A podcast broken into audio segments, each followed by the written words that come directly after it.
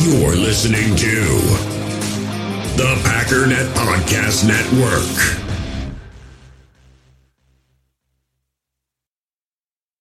We all have smartphones, and we all know they're pretty amazing, but they also can be amazingly distracting, especially when we're around other people. So, US Cellular wants us to reset our relationship with our phones by putting down our phones for five. That's right, a company that sells phones wants us to put down our phones. And to see what we find, learn more at uscellular.com forward slash built for us.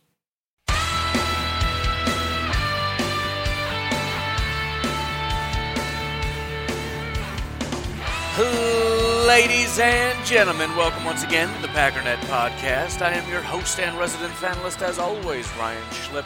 Check us out online, packernet.com. Find me on Twitter, pack underscore daddy. So I didn't really add anything to the list, so maybe we can get through it today. I don't know. We'll see. But, uh, you know, because it's the same list, it's the same agenda, which is mostly news and notes, notes, not nopes, notes type stuff. Uh, a lot of Bears and Lions, Maybe we'll see how the ranty stuff goes, but uh, take a look at the Lions situation. Obviously, they're in a much better situation cap wise, but as I said before, cap isn't their situation.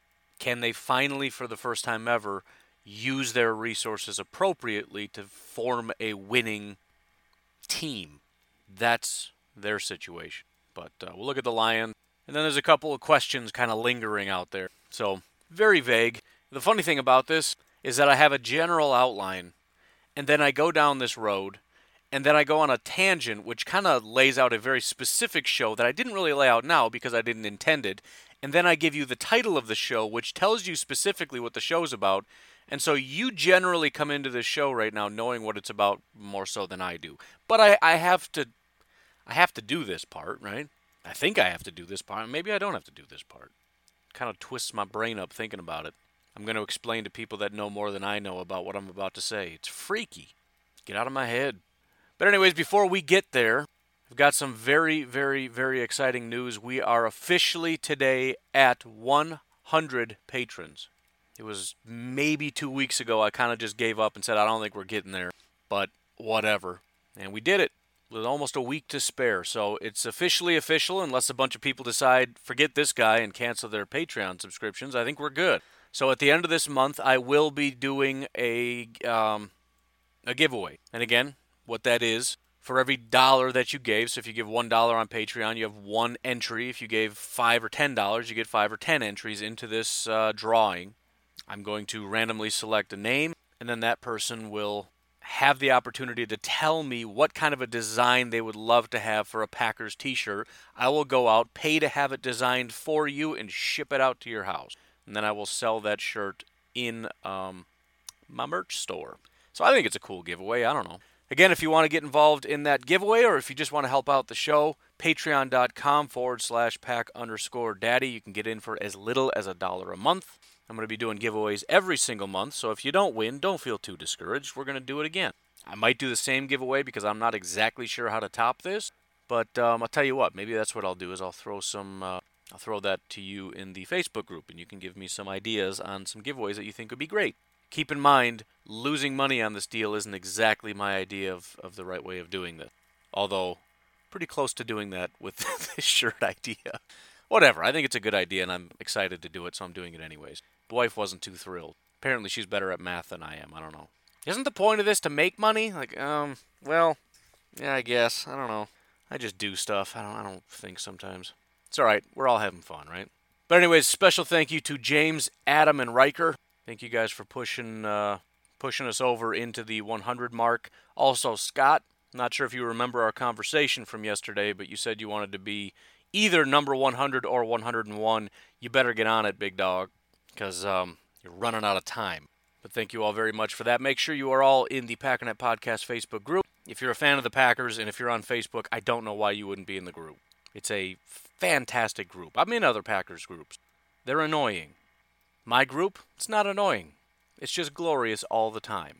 That's not even me bragging, because I'm not the one creating the content. The members of the group are, and they're magnificent.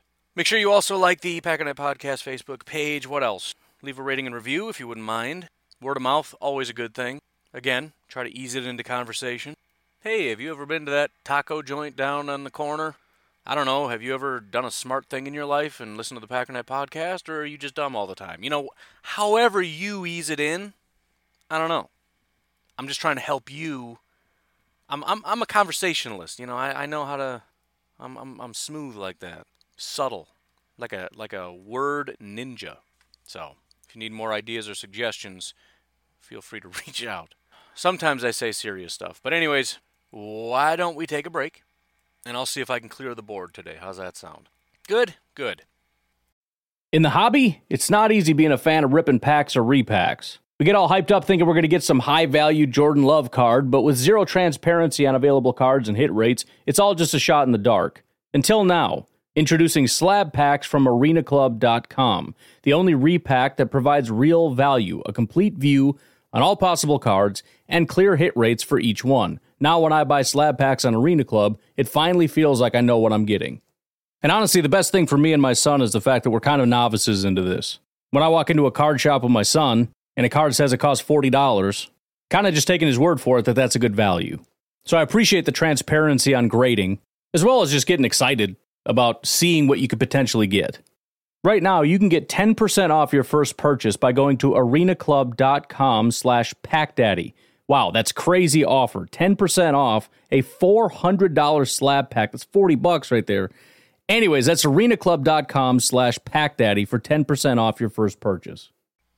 This spring, if you're looking for something to do and you just have no ideas and you got just all the time in the world, perhaps you should follow your favorite baseball teams to Arizona for the Cactus League spring training.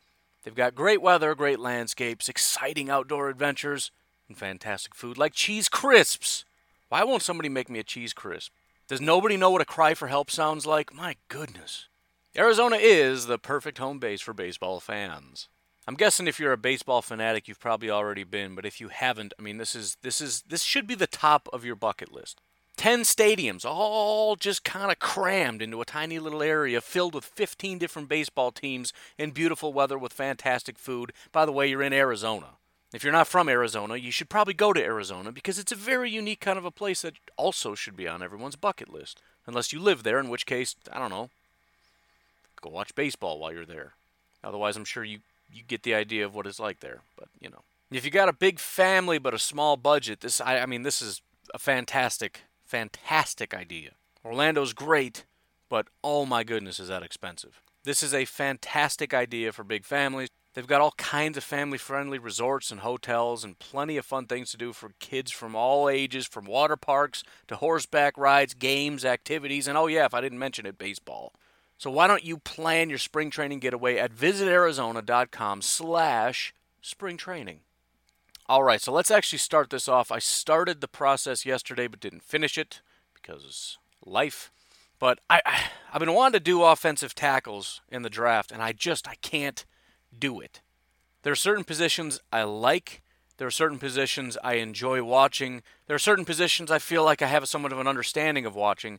Offensive tackle is just not one. It's it's it's weird because I feel like it must be really easy to watch.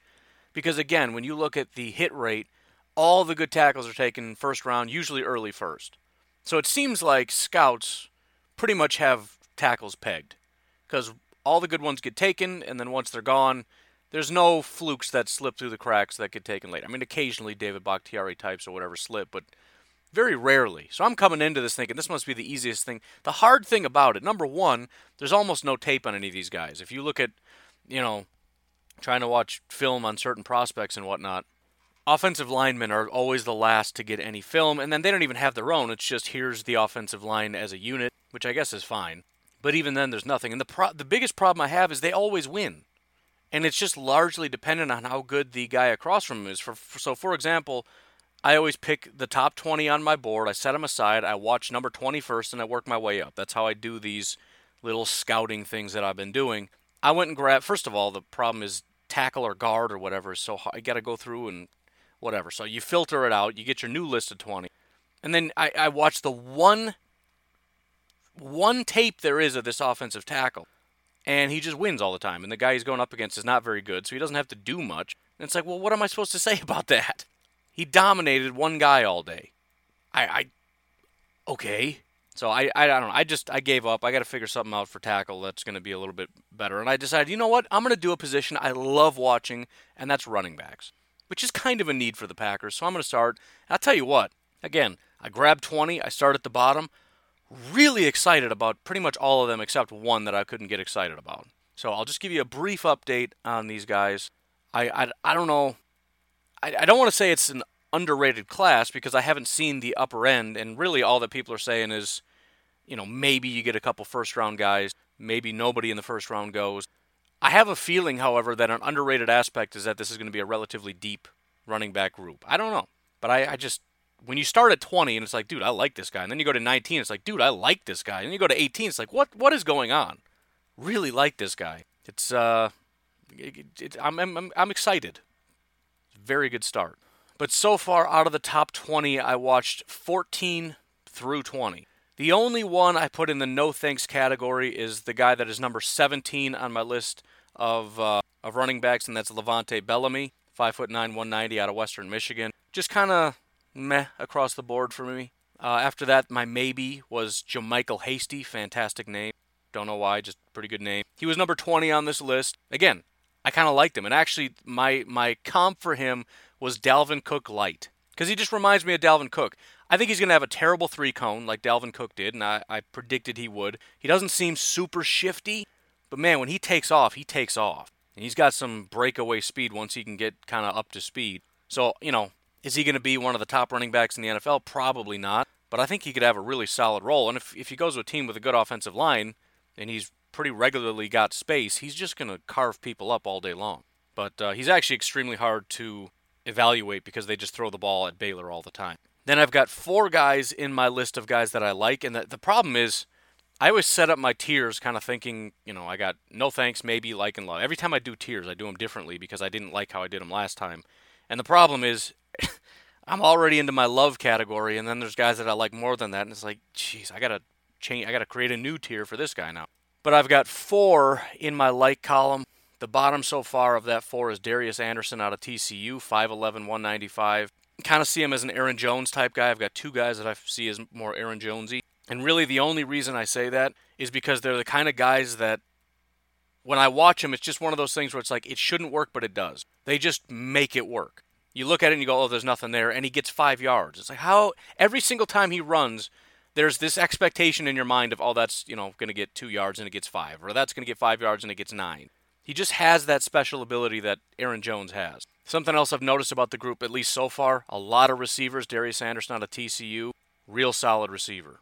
The other kind of Aaron Jonesy attribute is sort of that, you know, maybe there's there's a slight hesitation, but he just sees it and he just goes. And again, he just he grabs a ball, he goes, and he just makes more out of it than you would expect. And that's to me, that's Aaron Jones.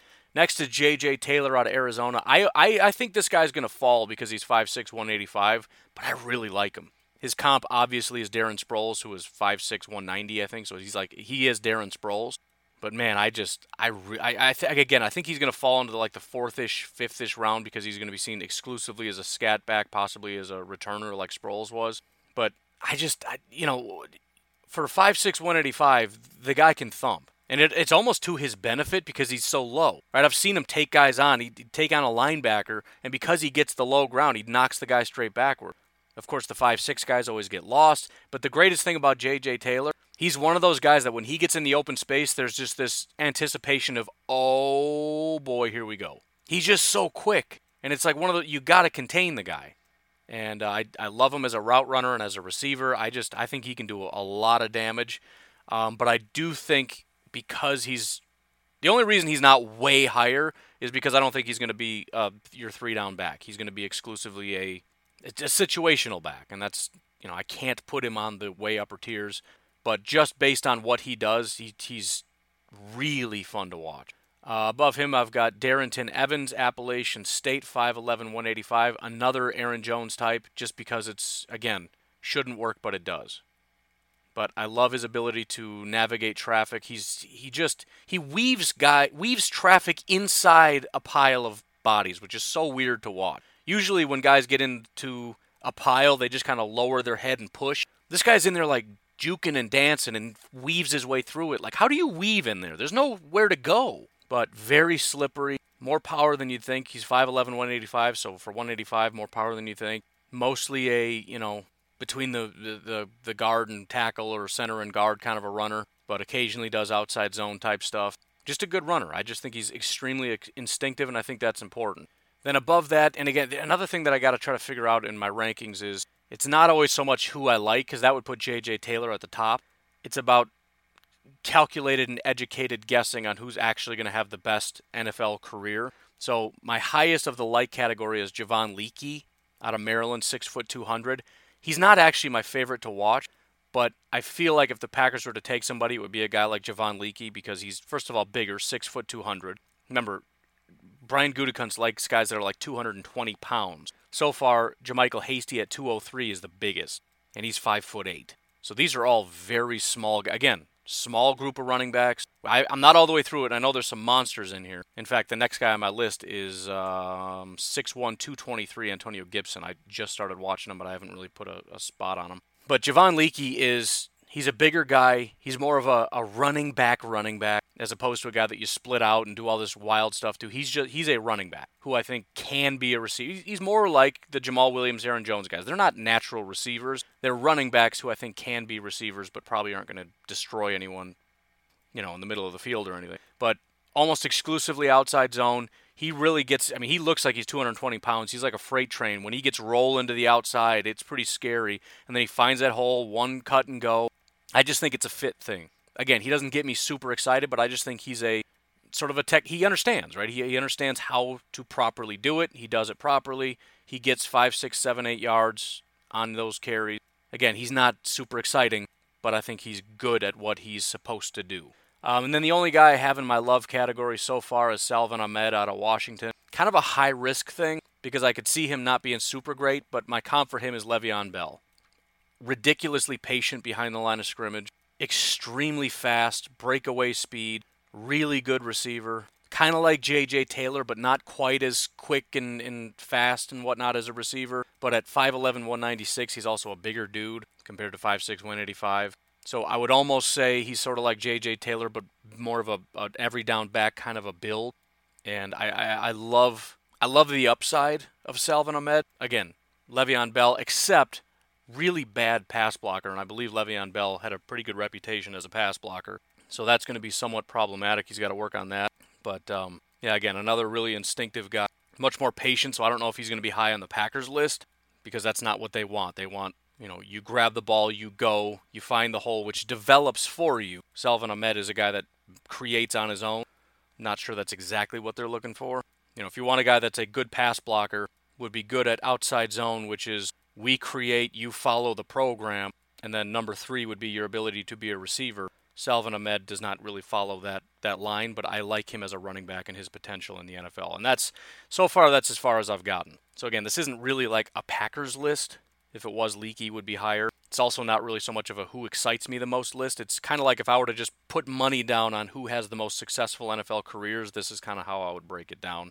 Some of these and, and it's also hard because it's they're different types of receivers. Like how do you compare more of a true running back compared to a, a, receiving back, or a guy that's exclusively a receiving back compared to a guy that's a receiving back that can also be a running back. You know, it's it's hard to. I don't have a conversion chart for that, so it's kind of hard to rank it. But I do the best I can do, and that's where I'm at so far. Um, I've also put a. Um, I don't know if I told you this already. I, again, I don't know the speaking and thinking thing. I don't know which which is which. But I created a post in the Facebook group because a lot of people have said, "Hey, have you checked this guy out yet?" And then I try to store it away in the back of my mind that somebody asked, but I don't have a running list. I just created a post in the Facebook group. If you want me to watch somebody, just add it. Um, if it's a position group I haven't done yet, it's gonna wait because it's hard to contextualize it unless I've done it. But if it's a linebacker, wide receiver, defensive lineman, tight end, um, or I guess at this point running back. Go ahead and throw them in the list. You can throw them in either way, but it's going to have to wait until I do the other positions. So, anyways, that's that. Super excited. I love watching running backs, man. It's one of my favorites, and it's it's one of these things where the position groups I like the most are usually the ones that the Packers need because I'm forced to watch it. So we've always needed running backs, at least until Aaron Jones, you know, was a big need. Linebackers always been a big need, so I really enjoy watching them. But those are probably my two favorites: are linebacker and running back. Anyway, since we're on the topic of the draft, I did get a question from Seth about Henry Ruggs. He said, Is he closer to Tyreek Hill or John Ross? I I mean, the obvious answer, if you have to pick, would be John Ross, but it, that, I don't mean that in a negative way. John Ross was, you know, seen as a much better prospect as Tyreek Hill. Now, to be fair, I think Henry Ruggs is probably. I mean, ju- I'm just going based on what I read of their scouting reports at the time, which is the most honest view of, of what happened, rather than looking at what people say now, now that they know what they've become. So the, the honest answer is not really either. Henry Ruggs is kind of his own guy. But if you look at it, Tyreek Hill was a small school guy. He had subpar stats in college. He was really fast, but he was seen as small and soft. Right? If anybody got near him, he just went down. He already in college had a violent reputation. He pled guilty to choking and punching his girlfriend and ended up going in the fifth round. So he's a small guy with very small, little amount of production at small schools. So even at small schools, he didn't dominate. He was smaller. He was soft. He was violent. There's just there's nothing good about the guy, other than obviously he's blazing fast, and that could translate into something really good. John Ross was taken number nine overall, blazing speed, better route runner than Tyreek Hill was, at least that's what people thought at the time. And he's also closer in size to Rugg. The biggest difference, I think, is that uh, Ty- John Ross was also considered kind of soft. Right, he had a hard time getting off press. Henry Ruggs is seen as kind of a, a beast. He's bigger, he's tougher, and I think he's probably faster than both of them. So as a prospect, I tend to think that he's better. Now, my, my theory was the only reason he's probably going to go later than John Ross did is because it was a pretty stacked wide receiver group. And if you look at the wide receivers in that class, you would say, yeah, that was a pretty bad group. But I think John Ross was the third or fourth wide receiver to be selected. So that was also a class that had a lot. It, I don't remember what the hype was like, but they also had several that went. I know that was the Corey Davis year. That was the Titans had taken them earlier than they than he taken him earlier than they wanted to. So he went earlier than expected. So I, I have a hard time believing that the hype around that wide receiver class was was greater, but maybe it was. Either way, John Ross was let's call it the third wide receiver to go, and he went ninth. So you know, again, I, it's it's there's no question in terms of what prospect he would compare to. It would be John Ross if we're talking about draft hype, because it's not. I mean, again, Tyreek Hill went in the fifth round. John Ross was the number nine overall pick. All three of them have blazing speed. John Ross is closer in size, but Henry Ruggs again faster than both of them, I believe, bigger than both of them, stronger than both of them. As far as route running, I'm not sure. Maybe John Ross was the better of the three, but that's that's sort of the impression I get based on what I'm reading. I mean, his maybe it's just that the people who are writing about Ruggs are just much more complimentary than the guys who wrote about John Ross and Tyreek Hill. I got those two from NFL.com, so maybe they're just a little less flattering than, um, and they don't have their scouting reports up yet, so I can't compare and contrast what NFL.com says about Henry Ruggs. But that would be the answer as much as it sounds negative, because I'm guessing the spirit of the question is is he going to end up being like Tyreek Hill or is he going to end up being like John Ross? I think the hope is that he's going to end up being like Tyreek Hill, but again, the interesting aspect of that is John Ross was the better prospect between Tyreek Hill and John Ross. So do you want him to be more like John Ross or do you want him to be more like Tyreek Hill? As a prospect, you want him to, to be like John Ross, but then that also raises red flags because John Ross was wasn't very good. But, you know, again, I you know, there, has got to be more to it than speed. There's been a lot of guys that are super fast. I think it was somebody. I don't know if it was uh, the draft network guys or what, but somebody had postulated that basically once you get to 435 you're just blazing fast then you've got that elite speed attribute after that it's all just kind of what else do you have and so henry ruggs might you know there, there's the tiniest of chances that if anyone's going to break the 4-2 barrier it's going to be henry ruggs unbelievable speed. I already talked about how he's clocked at about 24 miles an hour, which Tyreek Hill has never done. I think like three years ago he was clocked at 23 something, which was the fastest that the NFL since they started their tracking of miles per hour on the field. That's the fastest they've ever recorded. And again, Henry Ruggs is a full mile an hour faster than that. But the biggest issue for Ruggs, as much as that's scary and he's going to be able to do some crazy stuff with that speed, there's going to be times when he just destroys people. And, and he's going to dictate the defenses because even if he's nothing but speed, the point is I'm just going to have him stand there and run go routes all the time because it's going to force you to put a safety over the top. And so if you just think about that from the perspective of the Packers, that's going to be comp- that's going to be somewhat of a problem when you're used to putting safeties over by Davante Adams to try to double them up. You're going to have to find some other strategies unless you want to put one safety over there and another safety over there and just have no safeties. All right, so it just creates that complication, but overall, that's not enough. I mean, it's something, but we've had guys that have done that that are just fast. I mean, MVS is just fast. Doesn't really mean much. You got to be able to do more, and that's the biggest question with Ruggs is what else. And obviously, nobody would put Henry Ruggs in this category if he was just speed. They believe that he's going to be more than that, but uh, we'll have to wait and see. But to answer your question, he's more of a John Ross than a Tyreek Hill, and that's not necessarily a bad thing. And since we're on the topic of uh, questions in the group and whatnot, got a question from Chris Cole. He says, when you guys rate or rank this draft class of wide receivers, are you taking into account the type of tolerance Rodgers has for unproven rookies? If he doesn't trust you, you're not getting the ball. This is why I think trading for a veteran wide receiver is the safest option. Um, I feel like there's two different kind of thoughts in there, and I'm not sure how they work together. But let's kind of disregard the first part of that because I don't know how that fits in. But the idea of free agent versus the draft class because Rodgers doesn't like unproven rookies. I think that's sort of a half truth I think the question is competence versus incompetence. And, and granted, if you're a rookie, you probably take a little bit more time to get up to speed as a veteran. But I don't know that it's necessarily true that every wide receiver is is necessarily incompetent. There was a very big issue the year that we got J'Mon, MVS, and Equanimeous. Man, oh man, voice. But I, I think that was, I, I, I don't think, I know that that was a very rare and unique situation. And um, you know, Rodgers directly called them out and was very frustrated. He also directed a lot of his frustration toward the wide receiver coach, apparently even going so far as to telling the wide receivers to stop listening to that dummy. You listen to me. You know, they did the carded practice and they couldn't even follow the instructions, which was basically just saying, you know, it was a card saying run this route. It, it's not even, it's, it's you're playing scout team, and they couldn't even get that right, and Rodgers was beyond frustrated. Um, and so there there might be a bit of that but I, I don't know. I don't, I don't think, again, I, I don't think you expect that, and I don't know that you necessarily super build into that. I know, for example, like with linebacker, they tend to like to draft guys that are coming from schools that are a little bit more intelligent because it's a heady kind of a position. Not every position requires, you know, a lot of intelligence. Some of it is a lot more athletic than anything else. Everything has an element of athleticism and intelligence. I just think some are weighted more to one side than the other. Quarterback, I mean, you you got to have it upstairs. I think linebacker you have to have it upstairs. Wide receiver you start to get much more into the physical aspect of it, but there's still especially when you're working with Aaron Rodgers who does a lot of stuff at the line, you have to know obviously you got to have the plays down. That's every single that's the reason intelligence is a big part of football in general. You, you have to at least be able to memorize this, but then also be able to think a couple steps ahead, understand what you're doing, understand what you're seeing because even when you're seeing stuff, this is the another big problem with Aaron Rodgers and the wide receivers is you can see the frustration because there should be adjustments made based on protections, and you can just see them looking at him going, "Dude, you weren't supposed to run that way. You're supposed to go that way." Da da da da da. So, I, I wouldn't put a lot on that.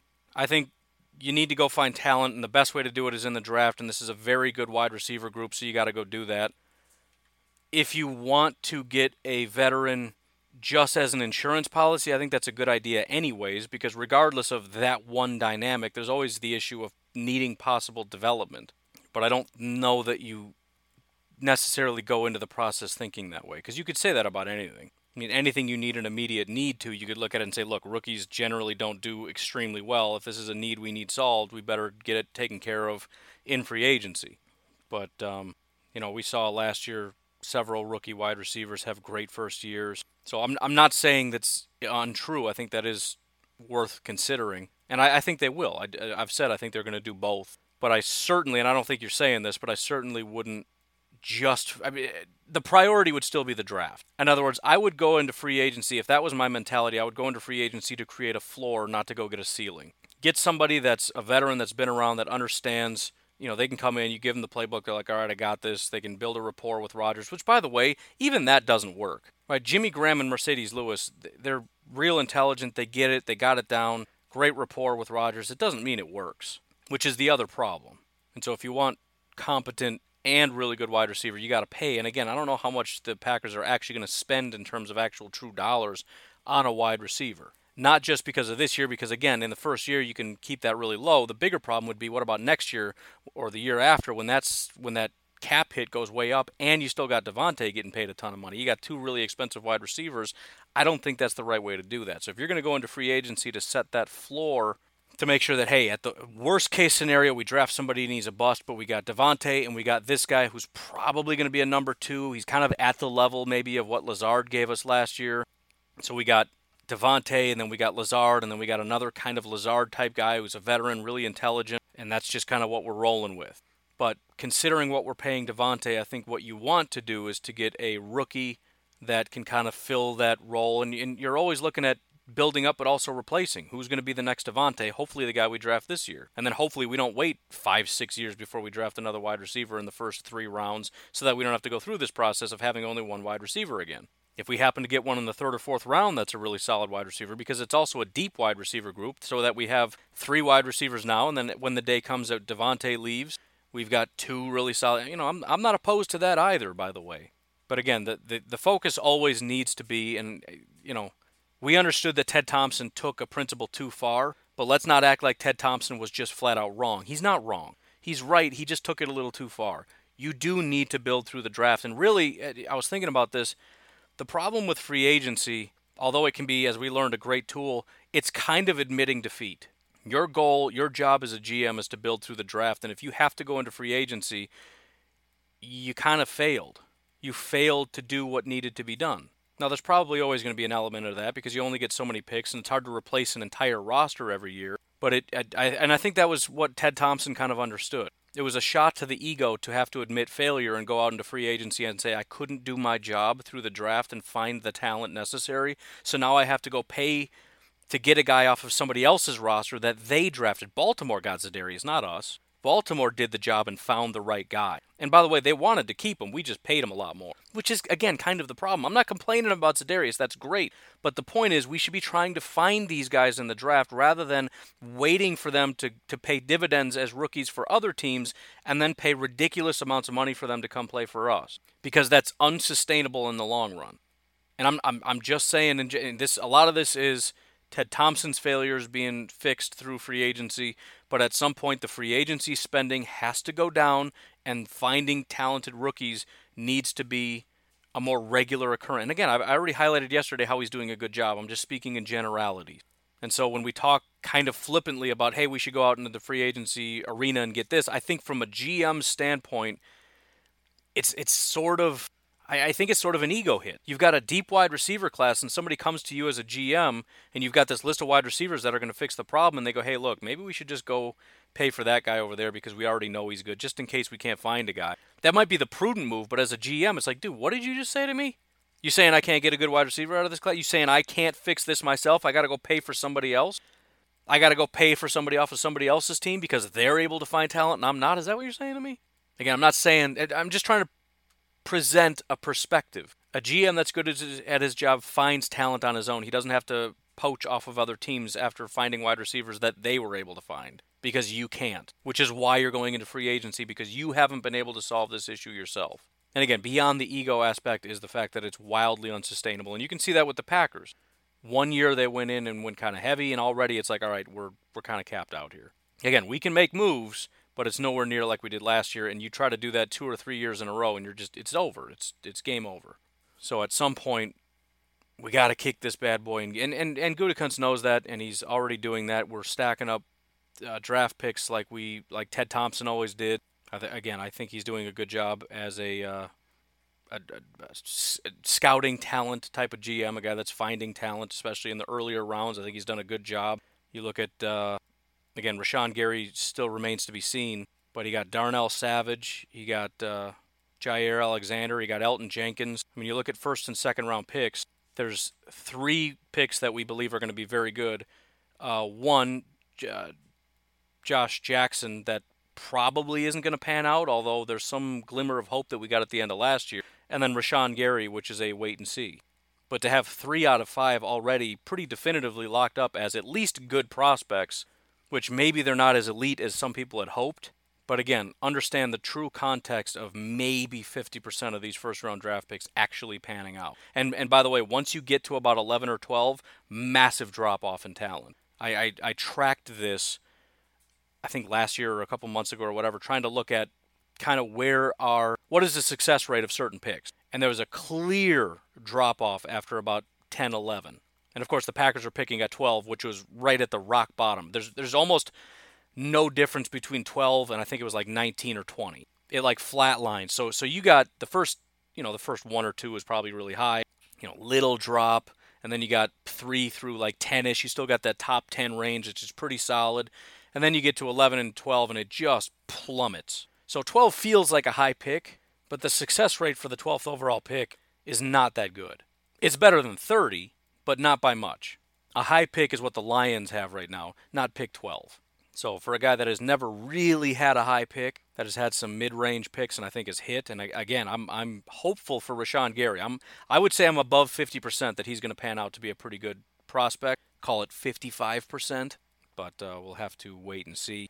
Uh, for the sake of time, why don't we take our second break right now, and then we'll get through some of this uh, news that's been lingering for a while. We'll kind of do as best as I can to not ramble. We'll try to just do rapid fire and get through some of this stuff.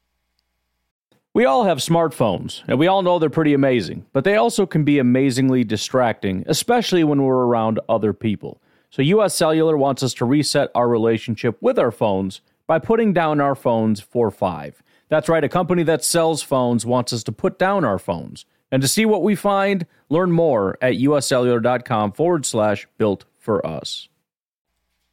So there was a cool little tidbit I thought I'd share with you. This is from NFL Stats. It's something on Twitter. I don't know. I didn't verify this. I probably should, but I'll just tell you. And if I verify it later and it's a lie, then I will, I will disavow.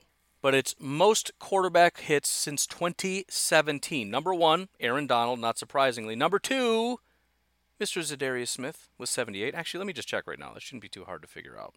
So let's just go uh, year by year, just looking at quarterback hit, which is kind of a random thing, but whatever. So this year, Za'Darius Smith had the second most quarterback hits of anybody. Matthew Judon, who I think is about to get a massive, I think he was actually about to get tagged, is what the the comment was. But um, for Baltimore, Baltimore, you know, doing a good job getting these edge rushers. They're the ones that got Za'Darius. So really, they got Za'Darius and Matthew Judon had the two highest quarterback hits. It's not a bad thing that one of the top guys that helped to get Za'Darius and Matthew Judon is now with the Green Bay Packers, and that's Mr. Milt Hendrickson. So that was a great pickup for the Green Bay Packers. Hopefully, we can hang on to the guy for a while. But that was 2019, second most. Third most was T.J. Watt, then Calais Campbell, Nick Bosa, Shaquille Barrett. Go down the list. Um, he was one of only two that were over 20, and he had 22. The third highest, T.J. Watt, had 19. In 2018, he was the third highest and uh, the two above him were Yannick Ngakoue with Jacksonville and Michael Bennett with Philadelphia. Za'Darius Smith had 17 that year. Dee Ford. So I mean, if you just go down this list, and by the way, this is just edge rushers, so you know, Aaron Donald obviously is higher than this, and he must be way higher than everybody. But uh, you can already see he was second and third, and really nobody that was on last year, this year's list was on last year's list of the top five, aside from Za'Darius Smith. And then 2017. Za'Darius, he's not even super on here.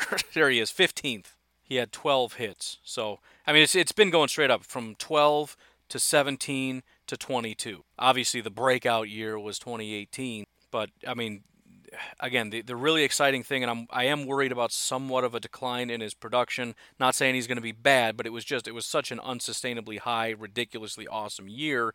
I'm a little concerned that you know, how much of it is actually Za'Darius? I mean, who is the real Za'Darius? Is kind of the question for a lot of these guys. Okay, if that was too high, what is sort of the, the norm? And it's hard to predict because he's been on an arrow going straight up. Maybe where he's at last year is his norm. Maybe he's going to continue to go up. Maybe he's going to kind of come back down. I don't really know. But the exciting thing about this is, especially if you look back over the last two years, it's really hard to argue that Za'Darius hasn't been one of the best pass rushers in the NFL. One of the least or most underappreciated for sure. But it doesn't really matter. I don't really care about the accolade. Um, again, for his sake, I do about all the the Pro Bowl and all that. It doesn't matter. I mean, would you trade Za'Darius for a guy that's not as good but goes to the Pro Bowl? Of course not, because it doesn't. How how you play is what matters. But anyways, that was pretty cool. A little bit of around the NFL news, uh, some talk, and again, this probably doesn't super matter, but everything kind of works indirectly, and it's something to keep in mind when we try to figure out the landscape of how things are going to work out. One of the biggest questions is where is Jameis going to go? And again, part of the reason that that matters is as these shuffle, that then changes who does what in free agency. It also changes who does what in the draft. And all of those bits of information matter for the Green Bay Packers, even though quarterback maybe doesn't directly. In somewhat of an indirect way, it does. But uh, apparently, they're working on possibly a two year extension for Jameis Winston. The Tampa Bay Buccaneers are, so he may be staying. Th- this is going to be some boring situation where a lot of these guys stay. Jameis is going to stay. Brady's going to stay. Flacco's going to end up staying. Everybody's just going to stay, except one or two guys that are going to go somewhere. But there's that. A little bit more of a direct, interesting thing. Again, I don't know if this is within necessarily our price range, but it is something that is to consider. And as a guy that I really like, apparently AJ Green would like out of Cincinnati. Now, some people maybe said, well, duh. That isn't the vibe I've been getting from him. I really thought he wanted to stay, which is inexplicable to me why anybody would want to stay. But you look at uh, look at Larry Fitzgerald, right? Some guys are just like, look, this is my home. This is where I'm at. This is where my family's at. This is a job, and I get paid well in this city. I like the city. I like the team. I like the fans. I'm good. And I, I kind of just got that vibe from AJ Green that he just wanted to stay. He didn't want to get tagged, but he also kind of followed that up with, but if that's what they want to do, then that's what we'll do. In other words, he didn't really even say that he would fight the tag. However, and again, with guys down in Indy right now, you're starting to hear some more stuff, even though this was from a few days ago. But an NFC executive, so some high up person for some NFC team, told Jeremy Fowler of ESPN that he thinks AJ Green wants out, which means probably, although I don't know that this is even legal, you've got NFL executives, GMs, whatever, who are reaching out and talking to agents, and agents are speaking on behalf of their client, and that's how you would get a statement like this. Because GMs who are talking to AJ Green's agent are getting the impression that he wants to be somewhere else. So that's something interesting to consider. And again, of course, it makes sense. AJ Green has no future there. Uh, he doesn't have much of a future anywhere. It's about retirement time for him. But I mean, it's it's not a good team. They've already got a wide receiver. They're they're run horribly. Um, do I think he's coming to Green Bay? No. But again, something a lot of Packer fans are keeping an eye on, so it's worth checking out. Also, it's not a bad thing because if he hits free agency, it it just we want as many wide receivers to flood into the market as possible because it raises it, it lowers the price for wide receivers and it raises our likelihood of getting someone better. If there's one wide receiver that makes it, we're not getting them. If AJ Green goes in, suddenly he's the top guy. And so everyone kind of gets pushed down. So somebody that took the guy that we wanted is suddenly going to get AJ Green and then our guy gets filtered down a little bit, you know what I mean? So even even AJ Green hitting the market and going to a different team, not the Green Bay Packers, still likely is going to positively affect the Green Bay Packers. Um, looking at the Chicago Bears, a couple of things. Some of this is obviously older news, but the Bears did release wide receiver Taylor Gabriel and cornerback Prince Amukamara. I've been saying for a while Prince Amukamara is pretty much a guaranteed out the door. Taylor Gabriel was never really a good pickup. Some people are wondering should he come to Green Bay? I don't really think so. I was kind of mocking the Bears when they picked up Taylor Gabriel because he's he's a fast guy that's just a fast guy that isn't really good at much else. Now, could he be that guy that, like I just talked about, sort of sets that floor so that just in case we don't have a good situation at wide receiver, at least we have Taylor Gabriel and Allen Lazard, and they're kind of complementary. So now we got Lazard, who's the big body guy. You got Davante, who's sort of the quick, shifty guy. And then you got Taylor Gabriel, who's the speed guy. Sure. I guess I could see that. But in terms of what a lot of people think, could Taylor Gabriel be like the guy? I don't think he's ever going to be the guy anywhere. I don't know that he's necessarily even that good of a number two. Again, I was kind of mocking the Bears for picking him up. Like, dude, what are you doing? And he didn't have an impact there, just like he didn't have an impact anywhere. And no, I don't think it's because he's just played for bad quarterbacks, because that's not even the case. Taylor Gabriel spent a lot of his time with the Atlanta Falcons. That was a very good unit with a good quarterback and a good group, and he didn't have that much of an impact there. And obviously, they let him go. The Bears picked him up. They decided to let him go. But anyways, as a result of that, the Bears releasing them have cleared up $13.5 million worth of cap space. So right now they're sitting at about 27 million. Again, for the Bears, it was never really like the Vikings to where this isn't something they can't fix. They were in a tough financial situation so that they had to do something negative. In other words, do you cut Prince Amukamara if you don't have to? I don't think so. Not that he's anything super special, but how much worse is your team now? They were looking for cornerbacks already. They're trying to find cornerbacks. That was a priority going into last year, and they went out and drafted, I think, what, Duke Shelley? I mean, they didn't have any capital, so they couldn't get anyone super, super good. But that was already a priority. Fuller has, has completely fallen off because Fangio and his scheme isn't there anymore. So now none of their DBs are really all that great anymore, including this elite safety that everybody said is the greatest ever because, you know, he had one good year under Fangio when everybody had a great year. But uh, so again, there's there's a positive and a negative for every. As Packer fans, you hate to see, oh man, they just cleared up all that space, so now they're not in salary cap. But nobody's going to be in. The Vikings are going to figure out a way. Nobody's going to go into the season going, I don't know, we have no options. They're going to do stuff. The thing is, it's always going to be a negative part to that. There's going to be a negative component. Either you're going to push money back, which is going to cause more problems in the future, meaning there's going to be even more years of you not being able to do anything in free agency and having to cut guys before you'd like to, or you're just going to cut people now, in which case, you know, similar to what they just did with their uh, edge rusher. Of course, they don't want to do that. They have to do that because they didn't manage their cap well. And so they lost Taylor Gabriel. They already don't have very good wide receivers. I mean, they have one. They have one good wide receiver. And again, Taylor Gabriel's not great, but how much worse are you without him? Much worse. So now your wide receiver group, which was not that good to begin with, is even worse, with a quarterback who's not very good. And now your corners, which that group was not very good now, just got a lot worse because Amukamara was at least decent. He wasn't elite. I mean, he was, again, that one year, 2018, when everybody was great. Prince Amukamara was one of the top corners in the game because of Vic Fangio. But he just kind of regressed back to who he always was, which is an average to decent kind of a corner. Now he's gone. So, you know, again, they've got 27 million. That's going to help them, but they did it by and again, Taylor Gabriel maybe was going to go anyways but Amukamara hurts a little bit. I mean, it's, it's a prudent move. He's getting old anyways.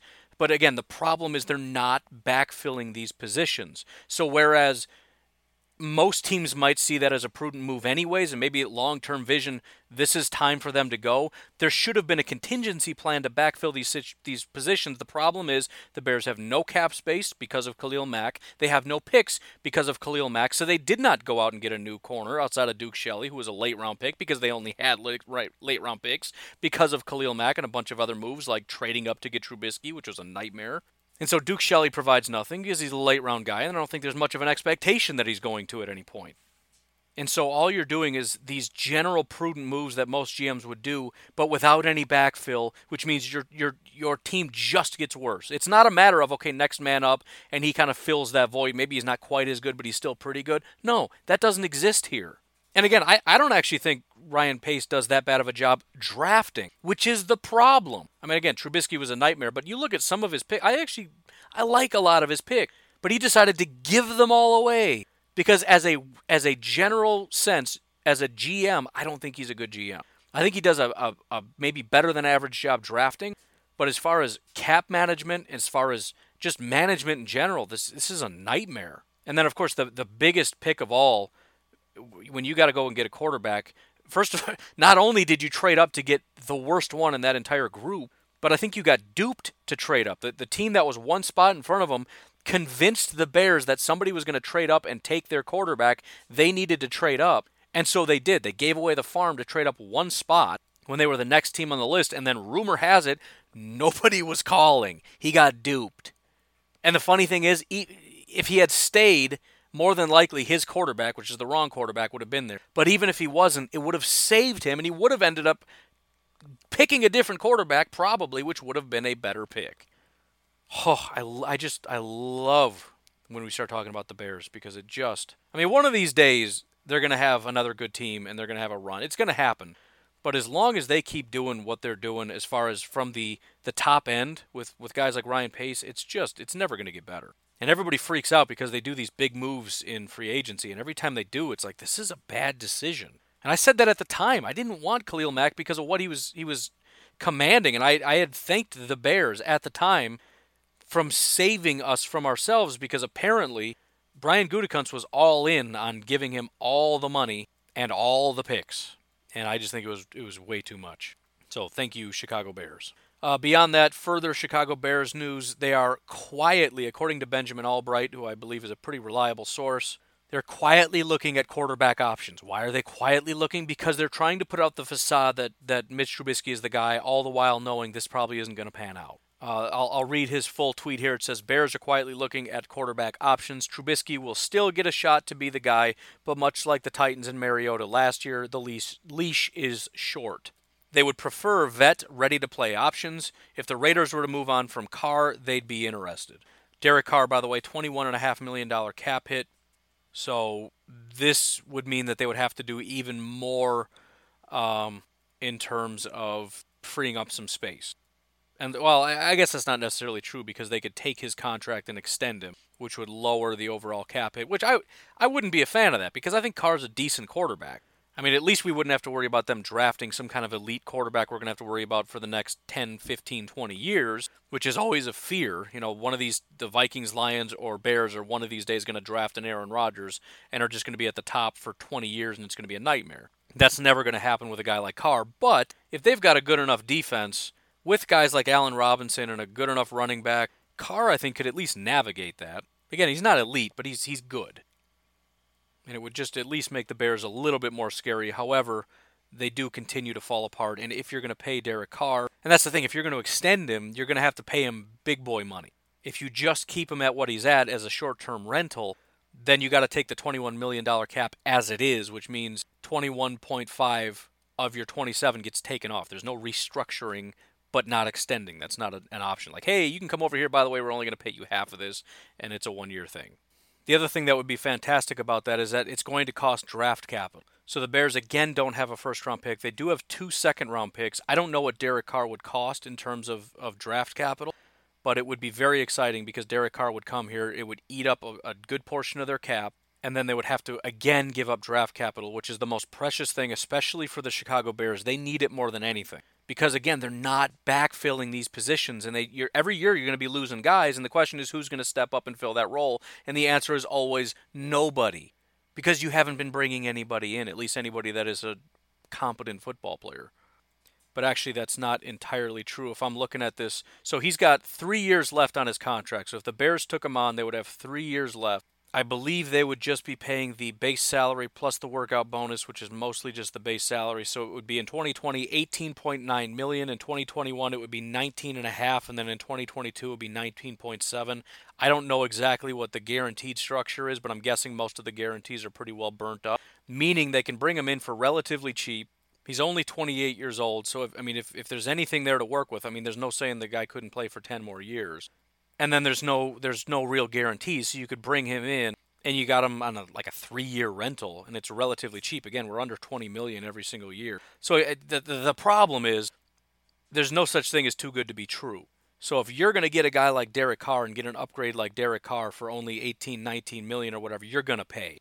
And I, I, can tell you right now, at a minimum, I would think you're giving up both of those second round picks because the, the fact of the matter is, not only do the Raiders want to maybe bring in a vet, they're talking about giving a huge pile of money to the Patriots. Excuse me, not to the Patriots, to Tom Brady, who is a free agent, so they'll give nothing to the Patriots. But also, you have to think that there's a good possibility that they want to build up a bunch of draft picks so that they can move up. They've already got two first round picks, but you package those two first round picks and let's say two second round picks, how high in this draft can you go? Could you possibly move up with the Lions, which would be a nightmare because then the Lions have two first round picks and three second round picks?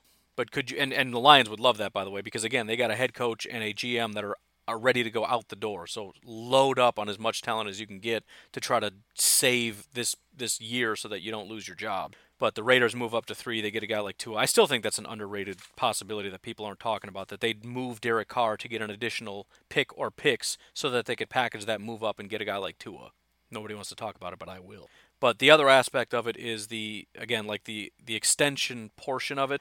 Spotrac has his market value at about 27 million. So if they did want to extend him, and of course Derek Carr, who doesn't really have a say in it, still does have kind of a say in it. We've seen this in the past where two teams decide to work out a trade, and the player's like, just so you know, I'm not playing for that team. Le'Veon Bell. And then the team that wanted to trade for him is like, you know what? Nah, we don't really want him. It's fine. Because you're not going to pay and give up draft picks for a guy that's openly saying, I'm not playing for them. So you just pull it and you're like, no, I'm not doing it. And then the Steelers are like, "You would you shut your mouth, please?" Because players do have pull as much as people don't want to admit it. Oh boy, running out of time. Go quickly now. Actually, we're way over time. You know, we're going to stop. It's only a couple little uh, Lions things. We'll just mention it tomorrow. It's already over, anyways. Happened a while ago. But, um, yeah, that's it. You folks have yourselves a fantastic Monday. I will talk to you tomorrow. Have a good one. Bye bye.